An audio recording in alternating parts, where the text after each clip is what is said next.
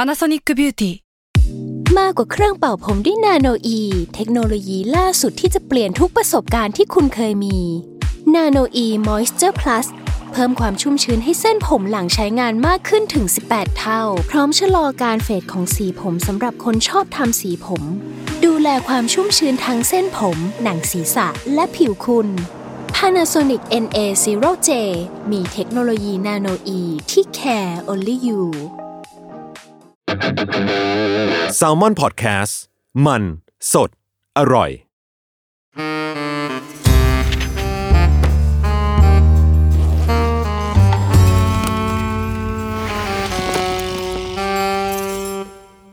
สวัสดีค่ะ ขอต้อนรับคุณผู้ฟังเข้าสู่รายการ The Wi-Fi นะคะ รายการพอดแคสต์จาก s ซ l m o n Podcast ที่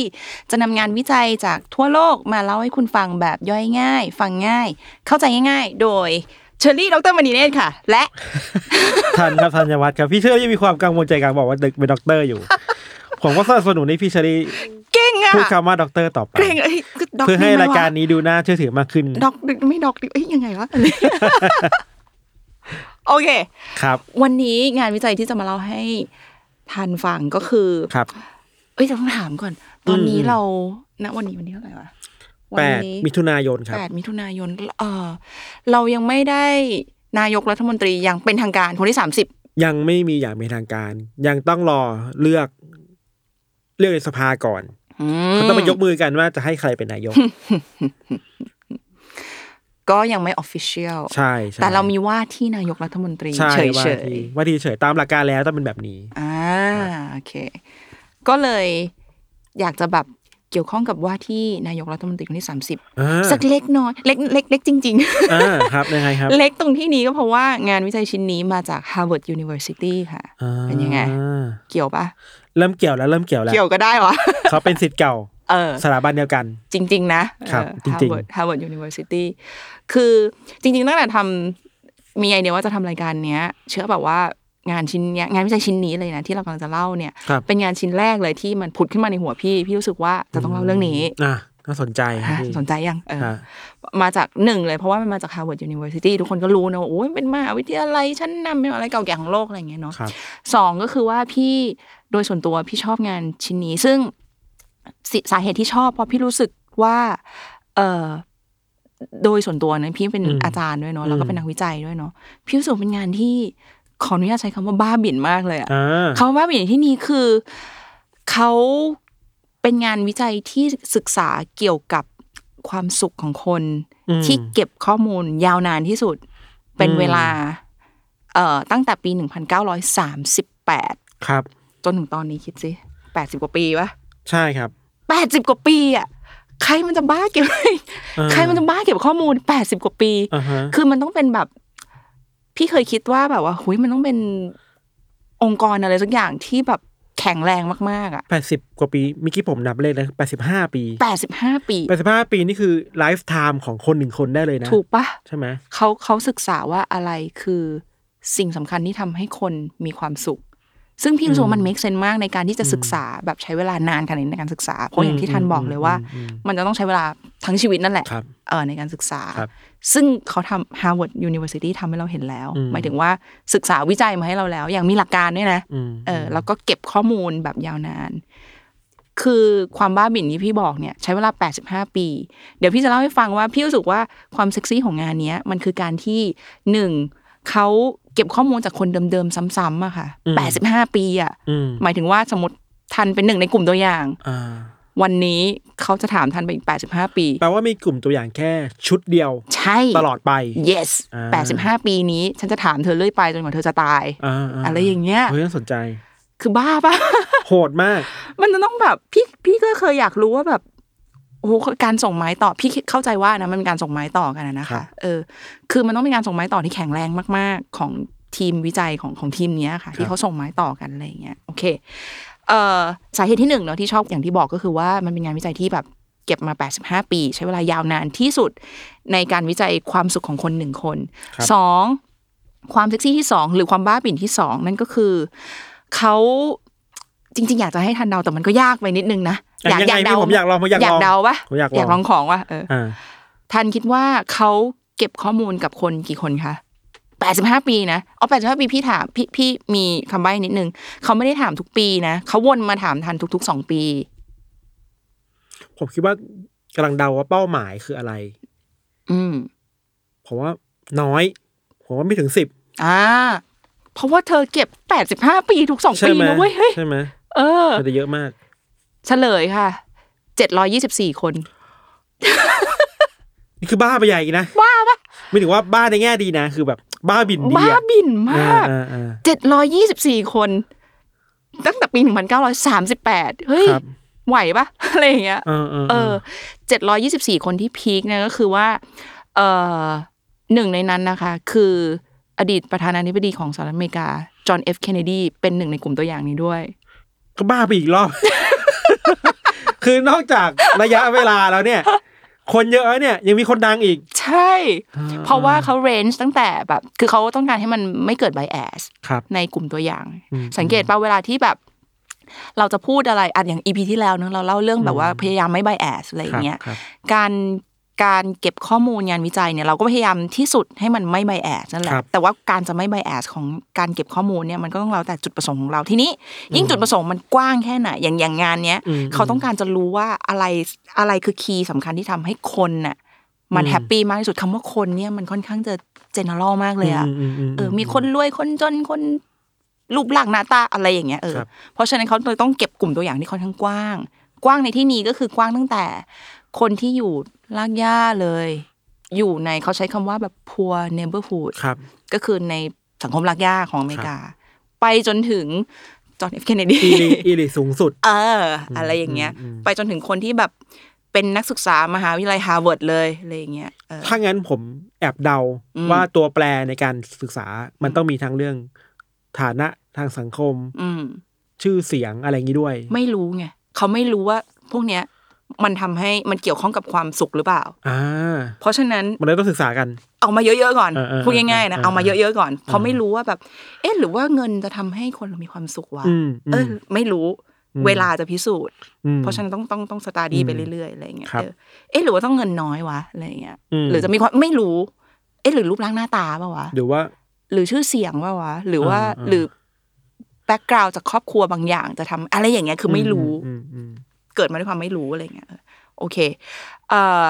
วิธีการทำงานวิจัยชิ้นนี้ก็คืออย่างที่พี่บอกว่าทุกๆสองปีเขาจะวนมาสัมภาษณ์ ครับ วิธีการสัมภาษณ์ของเขาของเขาก็คือว่าเขาจะสัมภาษณ์ถามเรื่องปัญหาเออไม่ใช่ปัญหาสิถามเรื่องข้อมูลสุขภาพข้อมูลสุขภาพคุณเป็นยังไงตอนนี้ สบายดีไหมเป็นเกาหรือเปล่าเอ่ออะไรว่าไปอะไรเงี้ยไปจนถึงข้อมูลทางเชิงจิตใจอะค่ะ ครับ ว่าแบบเฮ้ยตอนนี้คุณเป็นยังไงสบายใจไหม มีเรื่องอะไรไม่สบายใจบ้าง well-being ของคุณเป็นยังไง อะไรอย่างเงี้ยอาจจะจะถามทั้งแบบข้อมูลทางสุขภาพกายและสุขภาพใจ อืม อ่าเขาบอกว่าเอ่อในบางกรณีก็คือจะถามไปถึงครอบครัวด้วยหมายถึงไปสัมภาษณ์ครอบครัวด้วยว่าเฮ้ยคนเนี้ย อ่า มันแบบมีความกังวลใจ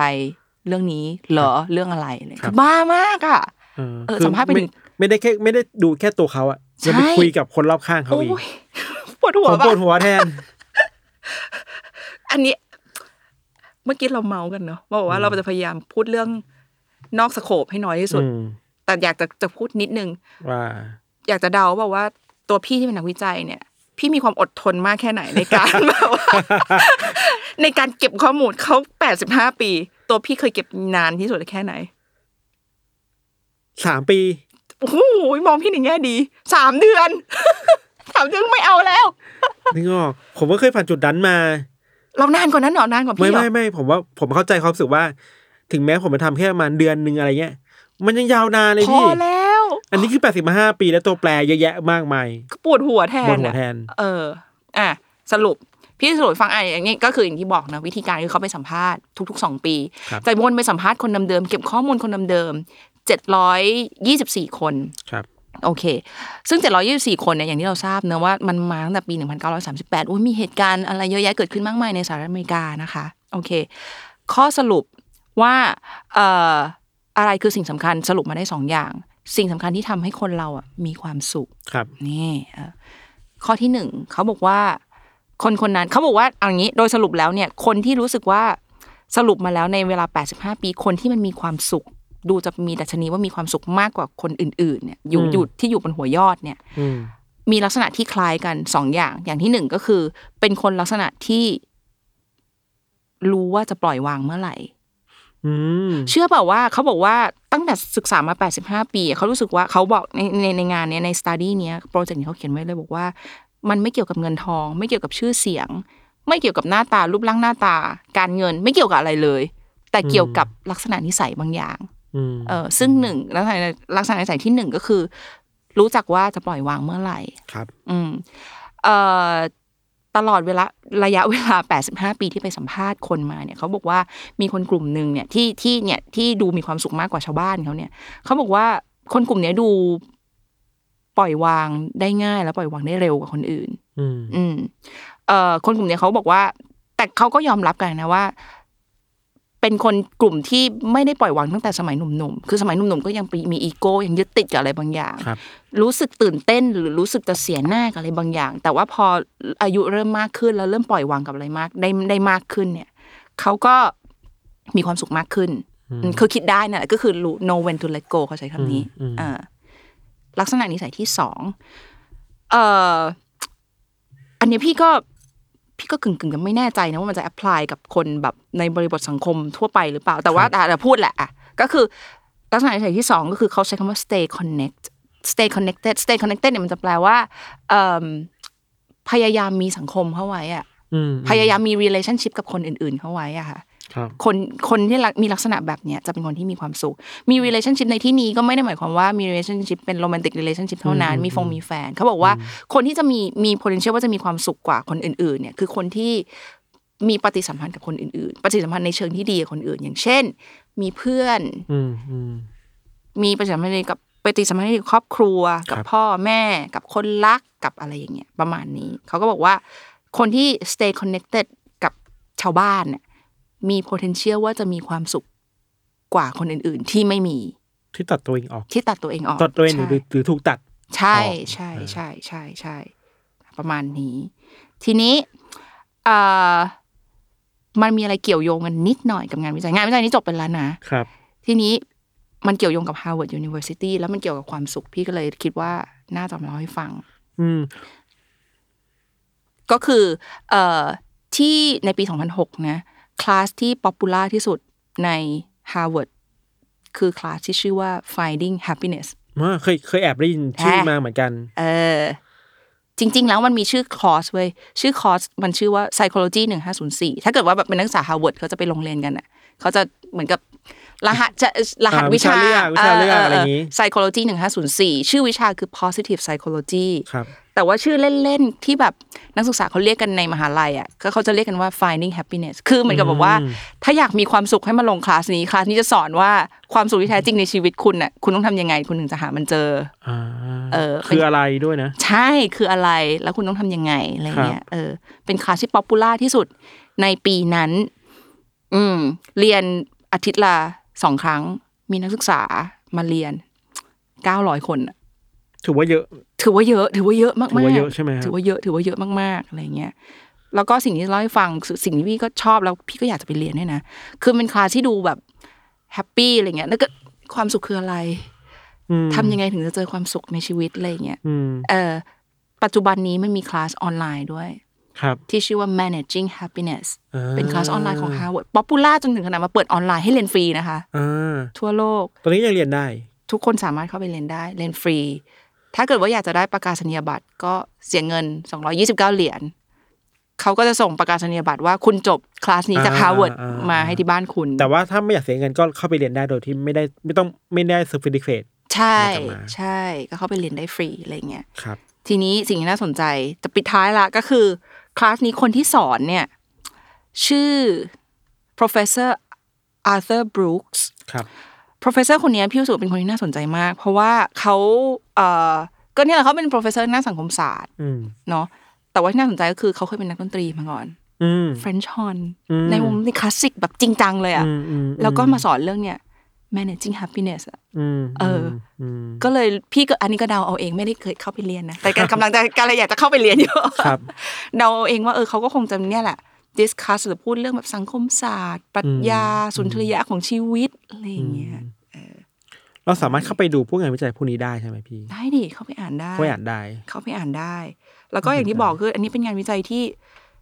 พี่ว่ามันไม่มีใครบ้าทำไปนานกว่านี้แล้ว แปลว่ามันผมว่าด้วยความที่มันเป็นมันส่งคุณค่าทางขนาด อืม รูปแบบวิธีวิจัยการเก็บข้อมูลอะไรพวกเนี้ย อืม มันต้องคอนทริบิวอะไรบางอย่างให้กับพวกเราได้เยอะแน่ อืม ๆหรือว่ามันคงได้มากกว่าว่าเมื่อไหร่ถึงจุดไหนนะที่เราจะ อืม มีความสุขได้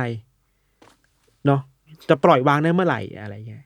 เขาเขาเขาสรุปมาให้เธอแล้วเนี่ยแปดสิบห้า อ่า ปีเนี่ยว่า เนอะ ทางไหนคือทางที่จะมีความสุข คือปล่อยวาง บอกเธอตอนตรงนี้เลย สรุปให้เธอฟังก็คือปล่อยวาง แล้วก็ พยายามมีปฏิสัมพันธ์ที่ดี ที่ดีกับสิ่งแวดล้อมรอบข้างผู้คนรอบข้าง ใช่ อะไรเงี้ย ใช่ ครับ มีคนพยายามไปสปินออฟงานนี้ อืม ก็เป็นเอ่อคำว่า spin off ในที่นี้ก็คือหมายความว่าต่อยอด ครับ จากเอ่อคำว่า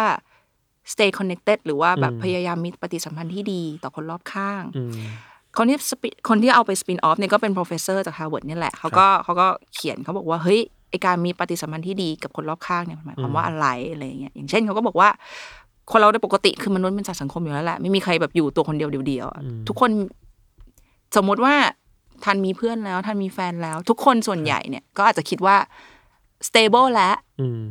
ไม่ต้องทำอะไรเพื่อให้เป็นเพื่อนเราอะไรอย่างเงี้ยเออ professor คนเนี้ยเขาก็มีหลายคนเนี่ยแหละที่เขาเขียนเขาบอกว่าจริง ๆ แล้วทุกอย่างมัน need fitness ว่ะ ร่างกาย อืม เรายังต้อง maintain โดยการแบบไปฟิตเนสเลยอะไรเงี้ย ครับ เออเขาบอกว่าจริง ๆ แล้วมันก็ relationship ก็ need fitness เหมือนกันอะ อืม เราต้อง maintain มันเรื่อยๆ โดยการที่อ่าให้ความใส่ใจไหมล่ะ คนรักเราอ่ะเอออ ม จริงใจกับเขาเรื่อยๆไหมอะไรอย่างเงี้ยเอออ ม อันเนี้ยก็แบบมีแบบไปสปินออฟกันอะไรอย่างเงี้ยค่ะ ครับ อืม น่าสนใจครับพี่เชอรี่ ประมาณนี้ จะลองปล่อยวางดู ครับ แล้วหาคนคอนเน็กมากขึ้น เออ น่าส อะ น ไร ใจ อย่างเงี้ย คอนเน็กผมคิดต่อว่าคอนเน็กกับสัตว์เลี้ยงก็น่าช่วยได้ไหม ถูกปะ ใช่ไหมถ้าถ้าถ้าถ้าสมมุติว่าเรารู้ว่าปัจจัยมันคือการสเตย์คอนเน็กกับอะไรบางอย่าง อ่าอ่าอ่า อาจจะเป็นแบบหมาที่บ้านแมวที่บ้านที่กลับไปแล้วชุบชูใจได้กอดหมากอดแมวว่าผมว่า อ่า มันก็ช่วยเยียวยา ถูก สร้างความสุขให้เราได้เนอะ ถูกถูกถูกพี่เห็นด้วยพี่เห็นด้วย ครับ จริงๆเขาก็ไม่ได้บอกในงานวิจัยนี้เขาไม่ได้บอกว่า เราจะต้อง stay connected กับคนเท่านั้น อืม แต่มันต้องเป็น relationship กับอะไรบางอย่างอะอืมไรเงี้ยเอออ ม อย่างที่เมื่อกี้ทันพูดดีเลยว่าแบบ ครับ เป็นสัตว์เลี้ยงก็ได้ ที่ทำให้เรารู้สึกว่าเรา ไม่เหงาอ่ะ อืม เออเออมีอะไรบางอย่างอ่ะ อีกอีกอันนึงผมคิดว่าเผื่อพวกเราคิดต่อ หลังจากจบอีพีนี้ไปเผื่อฝากคนฟัง อืม คิดต่อมาแชร์คอมเมนต์กันคือ โอเคแหละถ้าผมผมรู้นะว่าไอการปล่อยวางมันทำให้เรามีความสุขได้อะแต่ อืม เรา มันต้องประกอบด้วยปัจจัยอะไรบ้างนะ เออเออ เราถึงจะปล่อยวางได้พี่ อืมอื คือไม่รู้ว่าเวลาทำวิจัยแบบสมมติเราเราลากตารางมาดูความสัมพันธ์น่ะ อืม ไม่รู้ว่า คนฐานะนี้มันสามารถปล่อยวางได้ ในอายุเท่านี้ อืม แต่คนต่างฐานะมันปล่อยวางได้ เร็วกว่าช้า เร็ว กว่าก ว่า ยังไง ช้า อะ กว่ายังไง ผมว่าอันเนี้ยก็น่าสนใจ อืมอืมถูกถูก อันนี้ก็อันนี้ก็ดีเนาะ เนอะ อันนี้เขาน่าจะแบบมีเขียนไว้เนาะว่าแบบว่าเร็วกว่าช้ากว่ายังไงอะไร คิดว่า เงี้ย น่าสนใจเผื่อแบบพอเราไปคิดกันเล่นๆต่อ ใครสน เออ ใครคิดว่าเกี่ยวข้องก็มา คอมเมนต์คุยกัน เออ นี่ผมสร้าง engagement ให้กับรายการเรา เออเป็นไงล่ะ แต่จริง ๆ อย่างที่มันเป็นมันเป็นคำถามที่แบบหลาย ๆ คนเขาอาจจะเคยคิดกันว่าแบบคนรวยมีความสุขกว่าเราเปล่าวะหรือ ม อะไรอย่างเงี้ย อืม ก็ อันนี้ก็พรูฟมาให้ดูแบบ ใช่ อย่างที่บอกว่าตั้งแต่รากหญ้าไปจนถึงอีลิทเลยว่าแบบ เออจริง ๆ มันไม่ได้เกี่ยวกับ ครับ วัตถุอะไรเงี้ยมันเกี่ยวกับภายใน ด้วย มากกว่าอะไรเงี้ย ครับ เออประมาณนี้ สนุกดีครับ ก็เดี๋ยวเราเจอกันได้ใน EP ต่อไปนะคะ กับ The Wi-Fi ค่ะ วันนี้เราทั้งสองคนลาไปก่อนนะคะ สวัสดีค่ะ สวัสดีครับ